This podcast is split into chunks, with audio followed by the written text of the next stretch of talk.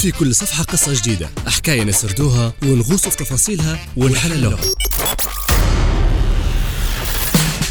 باش نقروا بين سطور مواضيع وأحداث كتيرة في عالم متغير.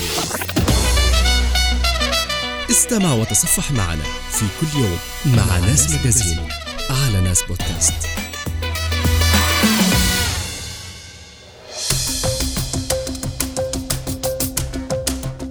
أهلا بكم في عدد جديد من مجلة ناس. تأتيكم عبر راديو ناس 104.5 إف إم في طرابلس الكبرى وعبر البث الرقمي ناس ومنصات البودكاست من خدمة ناس بودكاست. إليكم أبرز مواضيع اليوم. بوتين ينفي تسلمه أي مسودة لاتفاق سلام مع أوكرانيا. وخبراء الطاقة الذرية يقيسون مستوى الإشعاع بزاباروجيا محتال روسي ينتحل صفة ماكرون ويخدع رئيس بولندا الذي كشف له الأسرار. يطاردون الأسود ويبصقون على العرسان قصة شعب المساي الذي يشرب دم البقر ويتمتع بسعادة الأغنياء. إلى التفاصيل.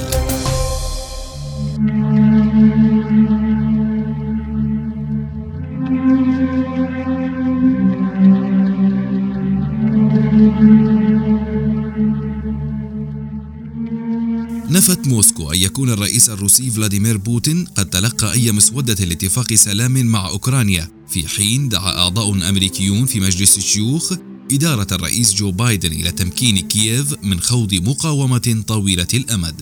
ونقلت وكالة ريا نوفوستي الروسية عن المتحدث باسم الكرملين نفيه تسلم الرئيس الروسي أي مسودة لاتفاق سلام مع أوكرانيا. في المقابل قال ميخايلو بودلياك مستشار الرئيس الأوكراني فلاديمير زيلينسكي أن مفاوضات السلام يمكن أن تبدأ عندما تخرج روسيا من الأراضي الأوكرانية المحتلة.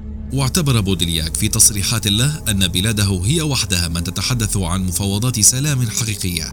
وقال إنه لا بد أن تدخل روسيا في محادثات السلام حتى تخفف آثار الخسارة وحتى لا تغرق في مشاكل داخلية كبيرة. وقد أعلن فريق خبراء الوكالة الدولية للطاقة الذرية تسجيل أضرار كبيرة بمحطة زاباروجيا النووية في أوكرانيا. وأوضح الفريق أن مفاعلات المحطة مستقرة حاليا وأنه بصدد تقصي مستويات الوقود والمواد المشعة. وكان فريق خبراء الوكالة قد باشر تقييما للوضع في المحطة بعد ساعات من تعرضها لقصف تبادل الروس والأوكرانيون الاتهامات بشأنه.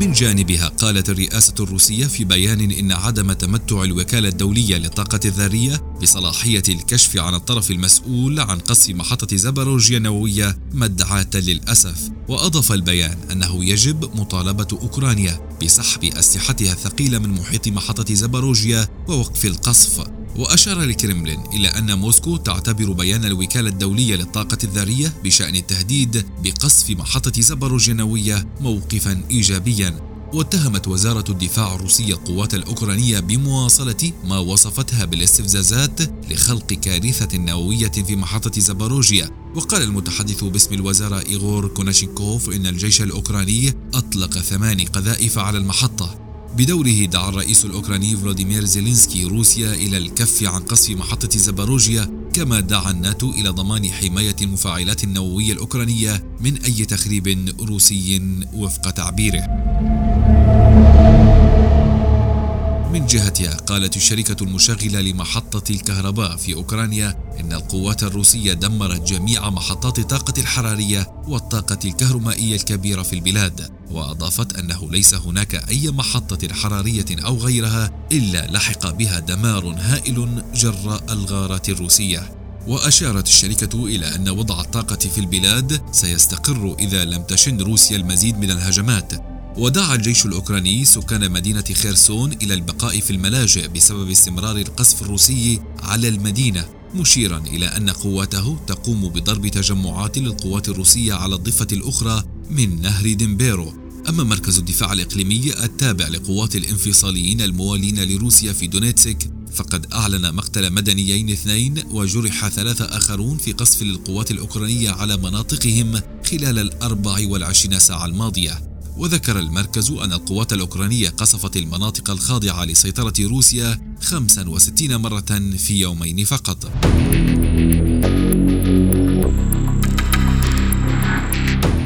في سياق موازن حث أعضاء في المجلس الشيوخ الأمريكي إدارة الرئيس جو بايدن على إعادة النظر بقرارها عدم منح أوكرانيا طائرات مسيرة متطورة.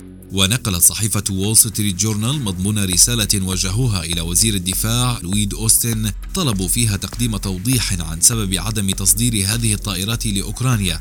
قائلين إنها تساعد كييف على مهاجمة السفن الروسية في البحر الأسود وكسر الحصار على الاقتصاد الأوكراني وشدد المشرعون الأمريكيون على تمكين أوكرانيا من خوض مقاومة طويلة الأمد أمر ملح. قائلين إن نية بوتين غزو أوكرانيا بأكملها لم تتغير على حد تعبيرهم.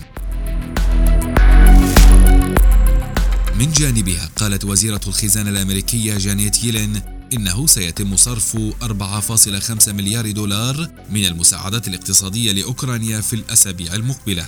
وأضافت يلين في بيان إن الأموال التي تمت الموافقة عليها في سبتمبر أيلول الماضي في إطار مشروع قانون التمويل الحكومي المؤقت تهدف إلى تعزيز الاستقرار الاقتصادي ودعم الخدمات الحكومية الأساسية. وقالت إنه يتعين على المانحين الآخرين زيادة وتسريع مساعداتهم إلى أوكرانيا فيما تواجه الغزو الروسي على حد تعبيرها.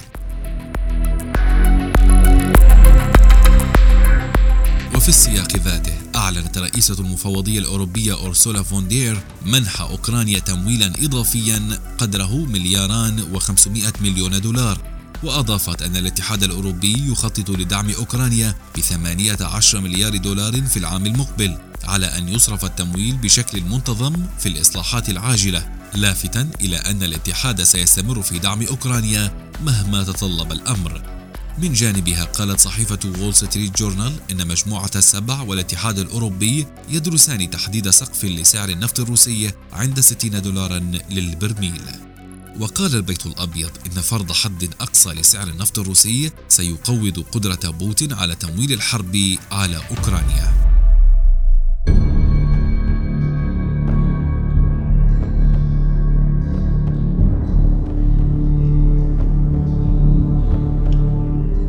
اوكرانيا مكتب الرئيس البولندي أندري دودا أن الرئيس تحدث الأسبوع الماضي عن انفجار صاروخ في قرية بولندية لشخص اعتقد أنه نظيره الفرنسي إيمالوي ماكرون لكنه كان في الواقع يتحدث إلى مخادع روسي.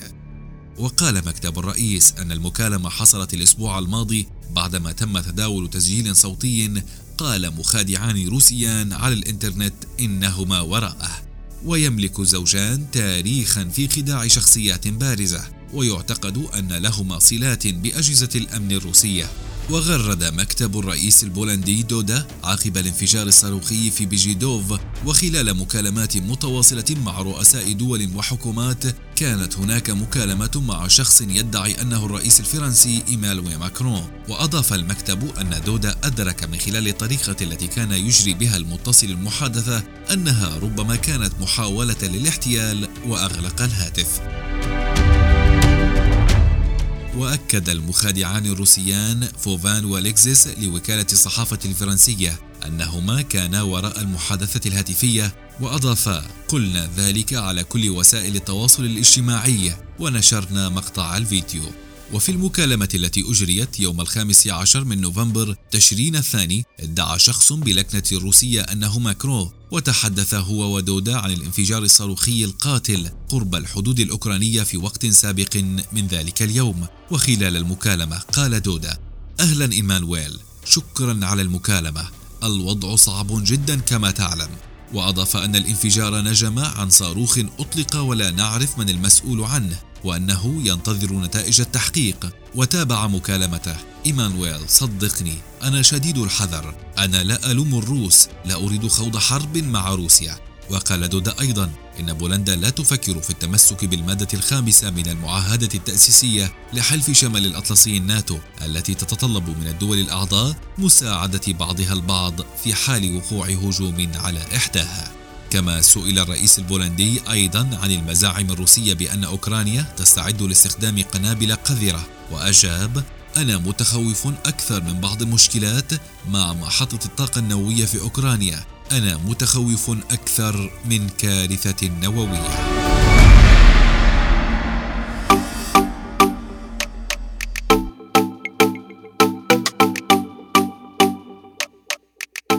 ليس العناق والهدايا أبرز ما يقدمه شعب المساي احتفاء بالمتزوجين الجدد أو المواليد الذين يتنسمون عبق الحياة لأول مرة. فهناك هدية أخرى أهم وأعرق لدى قبائل المساي في كينيا وتنزانيا وهي إغراق العروسين والمواليد الجدد بالبصاق تعبيرا عن الاحتفاء ومباركة الحدث الجديد.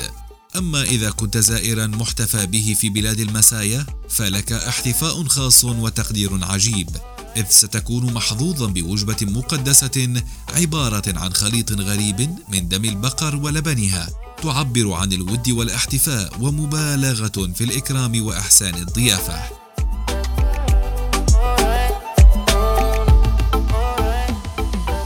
تنتسب قبيلة المساي إلى المجموعة النبيلة. وهي مركب ثقافي ينتمي إلى عدد من القبائل والمجموعات الإفريقية وتعرف بمجموعة الشعوب الناطقة بالليلو والممتدة في أقاليم شرق إفريقيا. يضم قبائل المساي بكينيا والتوتسي في رواندا وبروندي والدينكا في جنوب السودان. بل وبعض المجموعات بمالي والسنغال المشهورة بطول القامة وسواد البشرة الداكن. وبين أعرق هذه المجموعات تمتد عراقة وتاريخ إفريقي عتيد وارتباط بالأرض والمحراث وسيطرة للأسطورة والأرواح.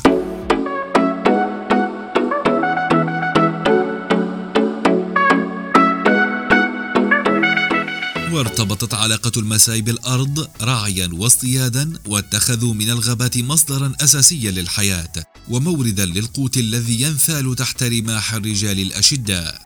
وتذهب الأسطورة الشعبية لقبيلة المساي إلى أن إلههم إنغاي منحهم الماشية وأعطاهم مكانا خصبا لتنميتها وسماء تمطر غيثا مستمرا. ولذلك فإنهم كانوا في الماضي لا يرون بأسا في أخذ مواشي القبائل الأخرى لأن إلههم أوكل رعايتها إليهم وحدهم حسب معتقدهم.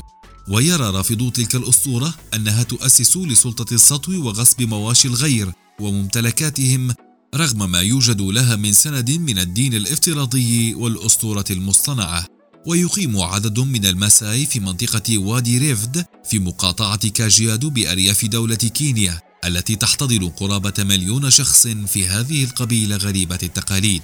في حين يقيم عشرات الآلاف أيضا في تنزانيا وتأويهم مساكن مصنوعة من الطين والقش وأعواد الأشجار. وتتولى النساء كل أعمال البيت ويتفرغ الرجال للرعي والاصطياد. وتقضي تقاليد القبيلة بأن يعيش رجال المساي العقود الثلاثة الأولى من حياتهم في كد وتقشف وسعي لإثبات الذات فهو لا يدخن ولا يعاقر الخمر ولا يتزوج. وبعد اكتمال الثلاثين يمكنه أن يتزوج ويتفرغ لبناء الثروة من المواشي ولكنه يستمر في المشاركة في حماية المجتمع من المخاطر بوصفه جنديا في جيش المساي الذي يضم كل البالغين. ويشتهر شعب المساي بملابسهم المميزة وأزيائهم الملونة التي تكون حمراء في الغالب وأحيانا تكون خضراء تبعا لتراتبية اجتماعية. ويرمز لون الملابس الحمراء في ثقافتهم إلى الأرض والحرية والشجاعة والدم. وكغيرها من المجتمعات الريفية فإن الأبقار تمثل بالنسبة لملاكها ثروة هائلة وتمنحهم مكانة اجتماعية في العشيرة. هذا فضلا عما تجود به من حليب ودماء.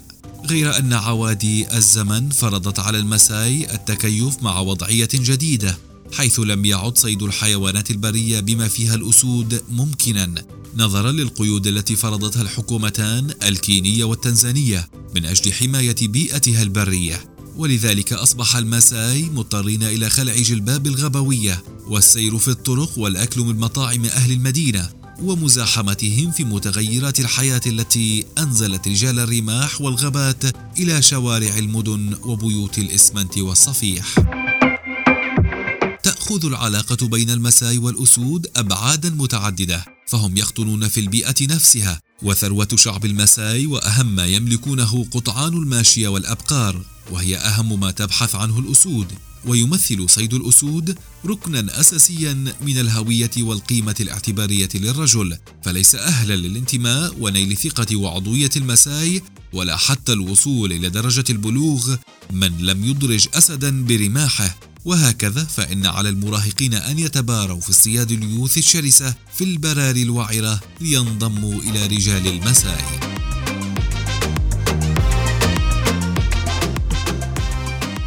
ويعتمد غذاء المساي بشكل رئيسي على لحوم الحيوانات وما تجود به ضروعها من حليب وألبان ولكنهم يلجؤون في بعض الأحيان لغذاء غريب وخاص لا يعرف عنه غيرهم. إنه شرب دماء البقر طازجة فوارة وسط طقوس خاصة وغريبة. ويتم الحصول على الدم الطازج من البقر مع الحفاظ على حياته عبر عملية فنية تحتاج خبرة ودقة وثباتا حيث يتم رمي أحد الوجهين في الرقبة برمح خاص ولكن بحذر شديد حتى لا ينغرز الرمح في الرقبة ويصيب البقره في مقتل. بل يكفي أن يشق الجلد ويخترق جزءا يسيرا من الوجه فيفيض الدم مدرارا.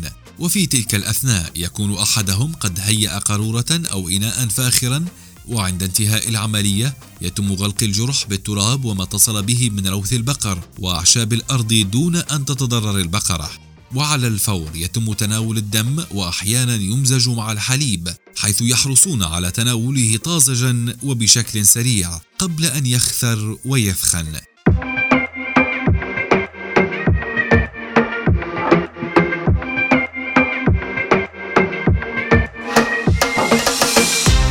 ويعتقد المساي أن الدم المسال من البقر يمنحهم قوة هائلة سواء شرب وحده أو مزج مع حليبها. وهو في كل الأحوال يمثل شرابا خاصا ليس متاحا في كل وقت وحين. كما أنه يستخدم في بعض المناسبات الخاصة مثل حالات الولادة أو الختان أو تكريم ضيف موقر.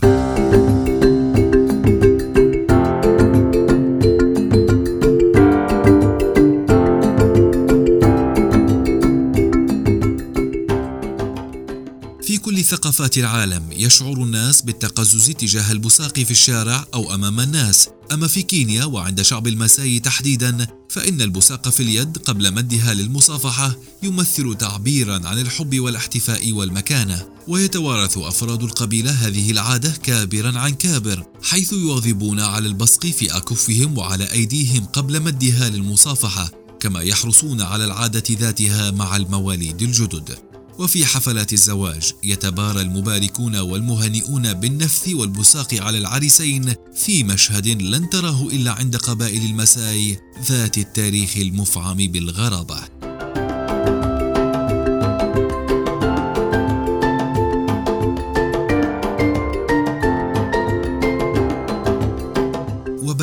ثقافة المساي القديمة وحضارتهم وطقوسهم في طور التراجع، فالمدينة أخذت كثيرا من أوقات الشباب وثقافتهم، غير أن تلك الثقافة أصبحت مصدر دخل ورافدا للاقتصاد وموردا للدخل، حيث يعرض المساي أمام السواح ثقافتهم وتاريخهم وطقوسهم الدينية والثقافية. مما يدر دخلا ويجلب حركة سياحية ويحمي جزءا من ثقافة المساي من الاندثار. ومع ذلك توشك التطورات التي توالت في السنوات الأخيرة أن تلقي بعادات وثقافات ونمط حياة المساي إلى التلاشي والنهاية فلم تعد الأبقار مصدر الثروة الوحيد ولا الغابات المأوى المناسب وصيد الأسود أصبح المحظور الأول في حياة المساي وأرضهم الزراعية باتت مقسمة بين شركاء متشاكسين ولم تبقى غير مدنية مفروضة هذبت من توحش المساي. وحولت بعضهم من اعتناق الرماح إلى كائنات لطيفة تبدع في الترويج للسياحة. ختام ناس ماجازين في أمان الله. في كل صفحة قصة جديدة حكاية نسردوها ونغوص في تفاصيلها ونحللوها باش نقرب بنسطورة مواضيع وأحداث كتيرة في عالم متغير استمع وتصفح معنا في كل يوم مع ناس ماجازين على ناس بودكاست.